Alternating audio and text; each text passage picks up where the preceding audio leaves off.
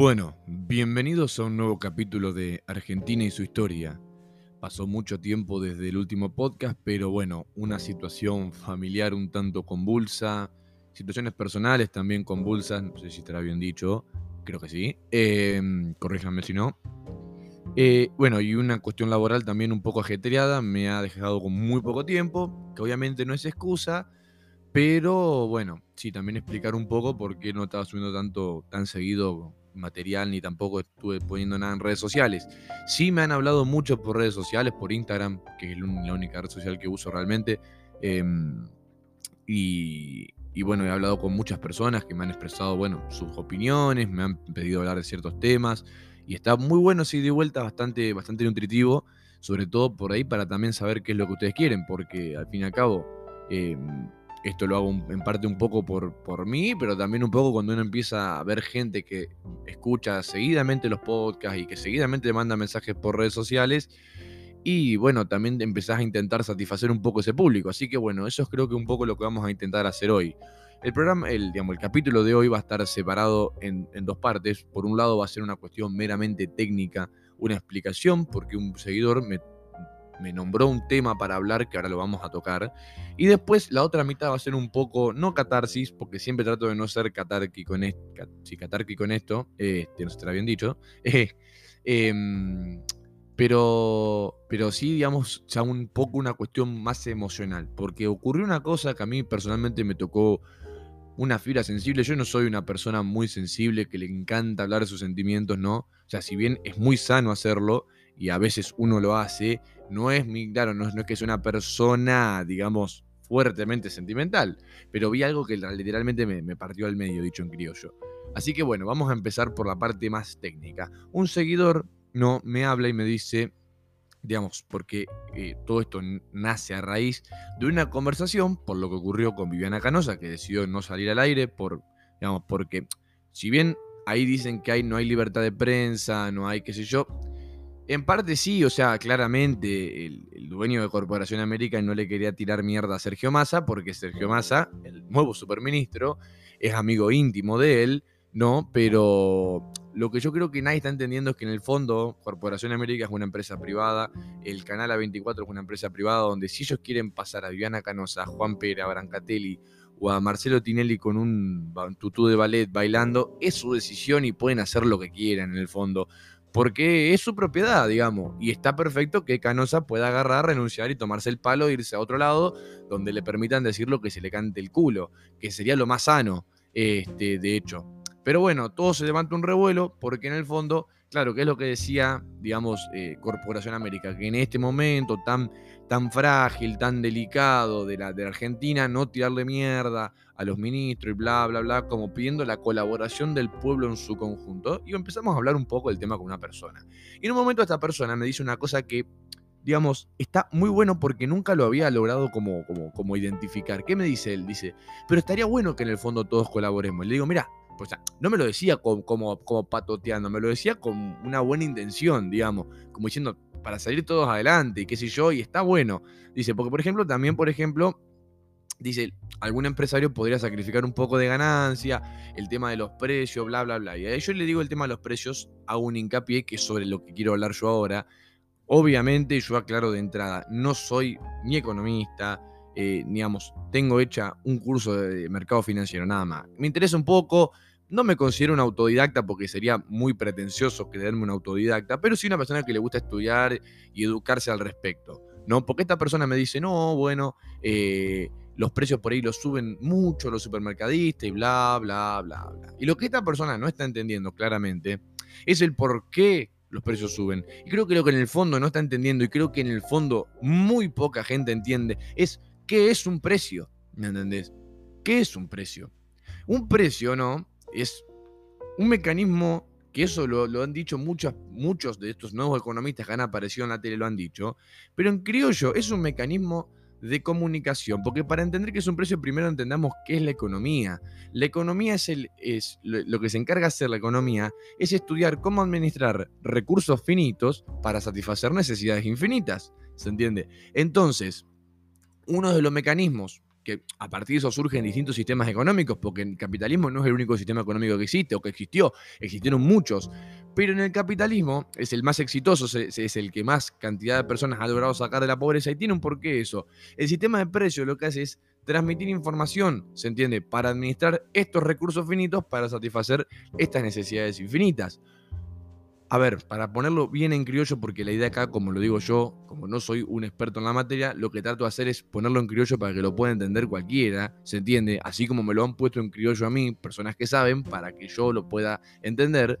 El precio lo que hace es transmitir información, como digo, porque es un mecanismo de transmisión de información, donde vos, suponete, ¿no?, el precio de un bien se determina por oferta y demanda. Suponiendo que un bien sea, digamos, la oferta, la demanda de ese bien sea constante, digamos, entre más cantidad de ese bien o menor cantidad de ese bien haya, va a variar el precio, ¿se entiende? Y el precio lo que se encarga de hacer es de intentar racionar ese bien. Vamos a ponerlo con un ejemplo para que se entienda más en criollo todavía.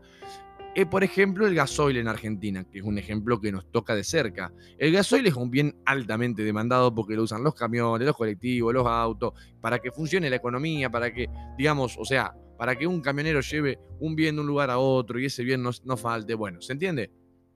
¿Qué es lo que pasó? Por una cuestión de malas políticas de Estado, no se está explotando al máximo los yacimientos petroleros que hay en el país. Ergo, hay faltante de gasoil, sumado a los altos precios internacionales, bla, bla, bla. ¿Está?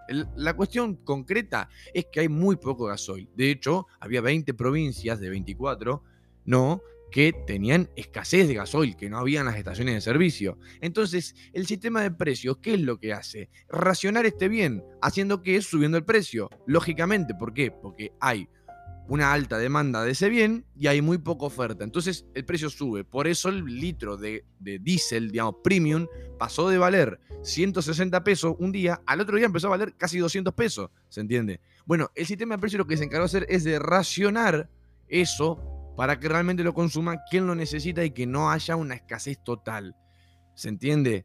Y en el fondo también esto va de la mano, obviamente, con la inflación, que hay que entender que la inflación es una cuestión meramente monetaria. Y yo a esta persona le digo, escuchá, vos lo que no estás entendiendo acá es que vos estás diciendo como que me explicaba los precios de los supermercados y bla, bla, bla.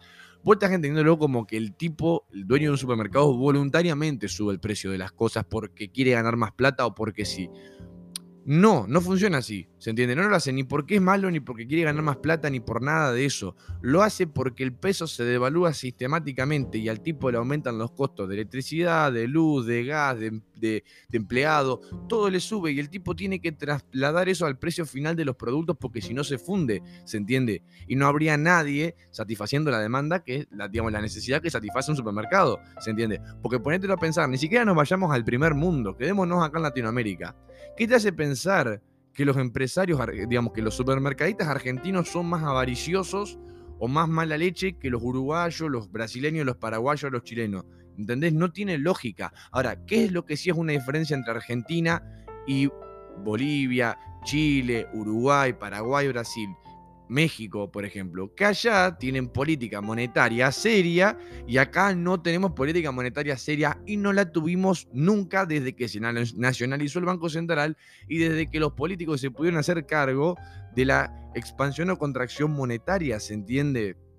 Me explico, porque si nos ponemos a analizar la historia argentina desde que se nacionaliza el Banco Central hasta hoy, nos fundimos 25 millones de veces con la inflación, y el único momento de la historia en el cual no tuvimos inflación fue cuando hubo una regla monetaria dura que fue la convertibilidad, ¿se entiende? Entonces acá que los precios suban no tiene nada que ver con la buena o mala leche que tengan los empresarios, supermercadistas o quien carajo sea. Y el sistema de precio no es caprichoso, ¿se entiende? Lo que está haciendo es racionar los bienes, porque si vos, imaginate, que no, a ver, yo te hago una pregunta, razonémoslo todavía más en criollo todavía. El gobierno emite, todos estamos llenos de pesos, ¿tá? Todos tenemos un montón de pesos ahora. Y suponete que los precios no suben, ¿tá? ¿Qué es lo que vos te pensás? A ver, yo te hago una pregunta, si la nafta, por ejemplo, valiera, se hubiese quedado en 20 pesos el litro, y el gobierno hubiese emitido, estarían vacías las estaciones de servicio, porque podríamos comprar muchísimo más nafta y podríamos agotar ese recurso, ¿se entiende? Entonces todos iríamos con nuestros bidones a cargar, llenámelo y me lo guardo en mi casa, qué sé yo, no sé, ¿se entiende a lo que voy?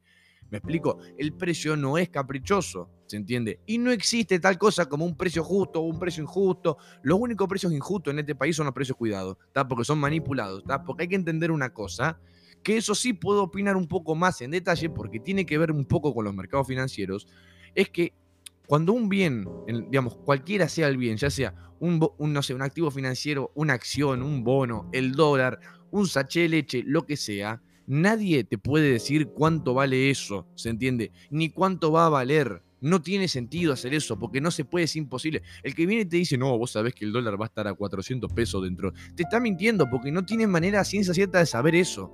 Vos podés, a través del análisis técnico, el análisis fundamental, la estadística, lo que vos quieras, intentar hacer un aproximado, hacer un pronóstico de a cuánto puede llegar a valer, ¿tá? ¿Sí? Podés hacer eso. Pero la realidad es que vos no podés saber a ciencia cierta eso. Entonces, el que dice eso te está chamullando. El que te dice que el precio está muy alto, muy bajo, tampoco, también te está chamullando, porque no entiende cómo funciona el sistema de precios, ¿se entiende? Si el precio está alto, es porque, bueno, puede ser porque tu moneda está devaluada, puede ser porque ese bien es escaso, porque entendamos una cosa, si la demanda es estable, entonces si un bien es escaso, vale más, y si un bien es abundante, vale menos, ¿se entiende? Entonces, para que se entienda, vamos a ponerlo con un ejemplo en criollo. Está, porque la gente por ahí le encanta decir, no, el dólar va a estar a tanto, el dólar va a estar a tanto. Vos no tenés la más puta idea, se entiende, de cuánto va a estar el dólar. Pero vamos a ponerlo con un ejemplo, no sé, dentro del mercado financiero. Vos imaginate que, no sé, en enero vos agarraste, ¿no? Y dijiste, bueno, ahorré una plata, qué sé yo, tengo, no sé, 100 mil pesos, voy a invertir en acciones, porque estudio el tema y tengo ganas de invertir. Dale, joya, genial, listo. Vos te sentás, decís, bueno, no sé, voy a hacer análisis técnico de General Motors, vos analizás la curva de precios de General Motors con los indicadores, qué sé yo, todo bien, y decís, bueno, mira, según mi análisis, esto podría llegar a aumentar un 30%, esa sería mi ganancia. Ese es tu pronóstico, vos no tenés nada, digamos, real y cierto y contundente que te pueda asegurar eso. Pero bueno, tenés una alta probabilidad porque tu análisis técnico te daba eso. Y vos decís, listo, yo invierto 100 lucas en General Motors. Y resulta que después, en febrero, Putin invade Ucrania. Me explico, genera un pánico en el mundo y los inversores se asustan y retiran su plata y el precio del activo cae. ¿Se entiende? ¿Por qué? Porque vos no sabías que eso iba a pasar. Porque vos, para saber cuánto va a valer algo en el futuro, tendrías que saber todo, y nadie sabe todo. Entonces no se puede realmente saber eso, ¿se entiende? Por eso lo digo, y está bueno que la gente entienda cuando va al supermercado, me explico, porque los precios suben, porque todos decimos, no, lo que pasa, y te digo porque en mi entorno, mi gente cercana a mí me dice, no, bueno, pero los supermercadistas se zarpan. No se zarpan, boludo, lo que se zarpan son los políticos. Entonces yo lo que quiero lograr con esto no es que todos nos interesemos por la economía, porque no sería la idea, no, porque todos nos tenemos que interesarnos que se nos cante el culo para que el mundo sea un lugar variado. Entonces yo lo que digo es que por lo menos cuando vayas al supermercado y te rompan el culo, ¿me entendés? Sepas con quién enojarte. No te enojes con el tipo que está generando empleo, que está dando trabajo, diciendo, oh, el tipo me sube los precios. No, flaco, enojate con Pese, que es el presidente del Banco Central, que agarra y emite. Enojate con los planes económicos de mierda de Guzmán, con el plan económico de mierda de Bataki, con el plan económico de mierda de Massa, ¿se entiende? Enojate con el kirchnerismo, que se la pasó emitiendo para regalar planes sociales durante los últimos 12 años que tuvieron el gobierno, más este gobierno, lo que va. Enojate con Macri, que decían, no, los de Juntos por el Cambio no emiten, la poronga no emiten, o las lelí que son, ¿se entiende? Era lo mismo, porque la lelí que es una especie de bono donde vos le das plata y ellos te devuelven plata con interés, ¿entiende? Entonces con eso sacan peso de la economía hasta que en algún momento, por una cuestión de pánico, todo el mundo, nadie quiere renovar eso y todos esos pesos bajan a la economía, tenés mucho más peso en la economía y la inflación se te dispara. Y por eso Macri se fue con la inflación que se fue y se fue con el dólar como se fue, ¿me entiende? ¿Se entiende? Porque en el fondo, la culpa de que los precios suban no tiene nada que ver con el privado, no es ni culpa tuya, ni culpa mía, ni culpa del empresario, ni culpa del tipo que tiene un pinche almacén que vende cualquier boludez, es culpa de la política monetaria de mierda que tenemos, ¿se entiende? Y si no me crees, porque sí, este pelotudo está reservado porque vio 2 videos de economía en internet y ya se cree que sabe todo. No, yo no estoy hablando de nada técnico, estoy hablando de una cuestión de sentido común, porque yo agarro y digo, a ver, ¿los países vecinos tienen inflación como nosotros? No. Bueno, ¿qué mierda tenemos de diferente con ellos? Bueno, da la casualidad de que una de las diferencias que tenemos es la política monetaria. A lo mejor por ahí está la cosa, no sé, a lo mejor qué les parece. El dólar vale mucho. Bueno, ¿qué diferencia tenemos con los otros países? Acá tenemos cepo y allá no. No se te ocurre pensar que a lo mejor tiene algo que ver. ¿Se entiende? Y no lo digo para que sepan con quién enojarse. Yo voy al súper, miro lo que hay en... Digo, está todo caro, sabé con quién enojarte y el de año que viene, cuando te toque votar, hermano, por lo menos sabé qué es lo que quiere cada uno. Porque la realidad, ¿sabés cuál es? La realidad es que la oferta política que va a haber el año que viene...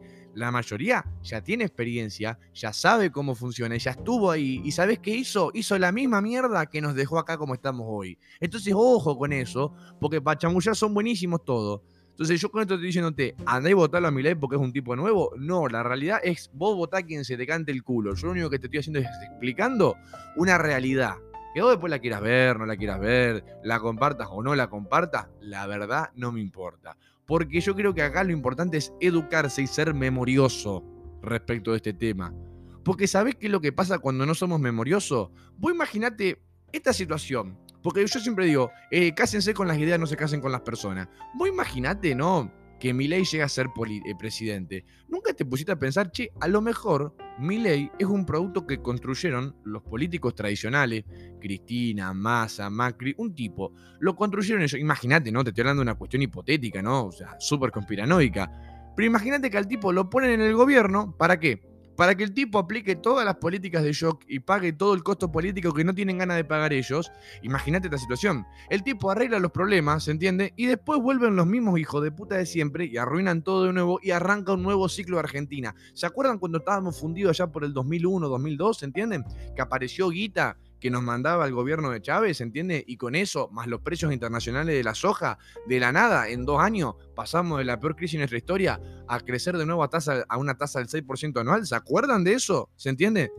Y arrancó un nuevo ciclo donde tiramos manteca al techo, jaja, ja, como cuando arrancó la convertibilidad y el 1-1, jajaja, ja, miren qué bien que nos va, jajaja. Ja, ja. Y 12 años después te comiste un pijazo en la cara que te fracturó el tabique, ¿se entiende? Y ahora capaz que pasa lo mismo, porque estamos como la mierda, capaz que este tipo lo inventaron los políticos, Milei. El tipo llega, arregla todo, deja todo en orden en unos años, 1 o 2 mandatos, taca, y después dentro de 8 años lo tenés de nuevo a Massa candidato a presidente, contándote una historia muy bonita donde todos los pelotudos van a decir, ay, qué bueno que está Massa, dale, vamos a votarlo, vamos a regalarle plata a todos, a los pobres, jaja, y nos olvidamos de todo, ¿se entiende? Como hicimos siempre, porque no tenemos memoria y porque a la mayoría no le gusta estudiar, ¿se entiende? Entonces, el tipo arregló todo, porque como digo yo, ¿me entendés? Es tal cual así, yo lo pensé y digo, mirá, o sea, es conspiranoico, pero tiene sentido, ¿se entiende? El loco llega, hace la política de yo que estabiliza todo, ¿no? Paga el costo político, se arruina, porque obviamente el tipo que tenga que tomar esas medidas lo van a odiar, ¿se entiende? Y después de que arregló todo, vuelven los populistas, ¿se entiende? Nunca lo pensaron, chicos, pónganselo a pensar, tiene mucho sentido esto, ¿me entendés? No lo digo como que yo sepa algo, no, pero se me hace un poco de ruido, por eso les digo, no se casen con la gente, cásense con las ideas de última, para que el día de mañana, si es como yo digo, ¿se entiende? Por lo menos vos no estés casado con Milei, estás casado con las ideas liberales. Y si Milei vos ves que el tipo no te gusta lo que hace, lo metés un bolón en el orto y agarrá un tipo que realmente defienda una idea que según vos sacó adelante el país, ¿se entiende? Pero bueno, qué sé yo, a lo mejor...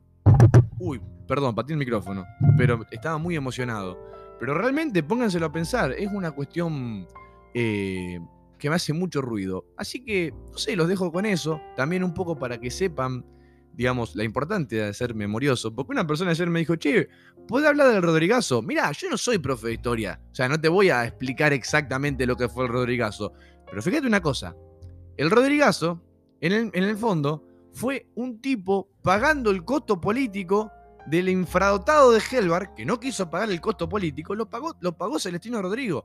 ¿Qué hizo el tipo? A ver, Gelbar hizo lo mismo que viene haciendo... Guzmán, Bataki, lo que va a seguir haciendo Massa, hasta que en un punto, el mismo control de precio, control de capitales, en un punto se te terminan los dólares, se te termina el financiamiento, ya no podés ahorcar más al sector privado, entonces te dedicas a emitir y a financiar el déficit con emisión, ¿se entiende? ¿no? Y en un punto no se aguanta más, el tipo no quiso pagar el costo político, se fue, entonces Celestino Rodrigo voló toda la mierda en una crisis social bastante importante, ¿se entiende? Entonces, para ser memorioso, porque si vos mirás la historia argentina es un quilombo de la puta madre, de alguna manera nos arreglamos. 10, 12 años de tirar manteca al techo, pum, vuela toda la mierda de nuevo. A mí la verdad no me gusta vivir así, ¿se entiende? Es bastante choto, ¿se entiende? Entonces estaría bueno que seamos un poco más memoriosos. Porque en el fondo, en el medio, que ahora entra un poco, más allá de que esto se extendió mucho, entra un poco la parte emotiva que yo les decía. Porque yo creo que estaba mirando la tele y muestran un pibe en una villa donde la placa del canal dice: a los chicos los muerden las ratas. Era un pobre pibe que estaba en el medio de una villa donde él explicaba que su sueño era ser futbolista profesional para poder sacar a su familia de ahí. Porque al pibe le dolía mucho ver el hambre, qué sé yo. Y era una criatura de que tendrá 10 años, ¿me entendés? Entonces, primero que, sinceramente, ganar rating mostrando eso me parece bastante berreta, ¿se entiende? Pero en el fondo es eso. Eso es Argentina, hermano. Y esos son los finales de estos ciclos de 12 años que yo te digo, ¿me entendés? 10, 12 años donde vuela toda la mierda. Entonces, siempre la joda del poder y los 45 millones de pelotudos, ¿me entendés? Entre los que está esa criatura, están mirando a ver qué mierda van a hacer estos pajeros, ¿me entendés? A ver cuándo nos van a dejar vivir un poco en paz, ¿se entiende? Y nunca llega ese momento, ¿me entiende? O el video del pobre tipo que le pegó una trompada al auto de Massa porque estaba re caliente, ¿se entiende? Y con razón, o sea, ¿quién no va a estar caliente con un político? ¿Se entiende? Yo cruzo un político en la calle. Yo me llevo a cruzar a Alberto Fernández en un avión. ¿Vos te pensás que yo lo escracho con el celular? No, le saco el bigote una patada, ¿se entiende? Porque es un hijo de mil puta, ¿se entiende? Y entonces este tipo estaba en casa de gobierno y viene un periodista de TN, creo que era, no sé qué mierda era, no me importa. Porque el periodista le dice: bueno, pero vos sabés que lo que vos hiciste era violento. Y el pobre tipo entre lágrimas le dice: pero loco, vos sabés lo que viví con la soga al cuello de luna a lunes sin saber qué mierda vas a comer y qué le vas a dar de comer a tu familia. Pero viejo, es desesperante. Y nadie lo ve, nadie lo piensa, nadie dice nada, ¿se entiende? Y el periodista que está bien, repito, el mismo caso de que hablamos de Grupo América de Canosa, el tipo es un tipo que persigue un fin egoísta individual, lo cual es perfecto, me parece genial, yo no lo critico por eso, ¿se entiende? Donde el tipo de la línea del canal le dicen: mira, vos tenés que hablar de esto, vos no podés hablar mal de nadie. El tipo va y dice: no, pero bueno, ¿cómo vas a ser tan violento, viejo? Estamos hablando de un tipo que no puede comer, boludo, y a vos te importa si el tipo fue o no fue violento, ¿se entiende? Entonces yo digo que ahí me di cuenta de una cosa, que es: qué feo haber estudiado la carrera de periodismo, haber pateado hasta que lograste meterte y acomodarte en un canal, ¿me entendés? Para terminar diciendo esas berretadas, ¿se entiende? Tanto esfuerzo, tanto tiempo, tanto gasto para terminar diciendo esas pajereadas. Me di cuenta que realmente hay destinos peores que la muerte, como vivir así, sin poder decir lo que pensás, ¿me entendés?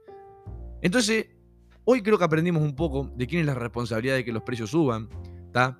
Aprendimos sobre los ciclos de crisis en los cuales vive Argentina sistemáticamente. Y esos testimonios a mí me tocaron, porque yo creo que estamos en el fin de uno de estos ciclos. Yo no sé qué va a pasar, yo con esto no estoy diciendo nada, dentro de 2 o 3 años vamos a estar pum para arriba, no lo sé, ¿me entendés?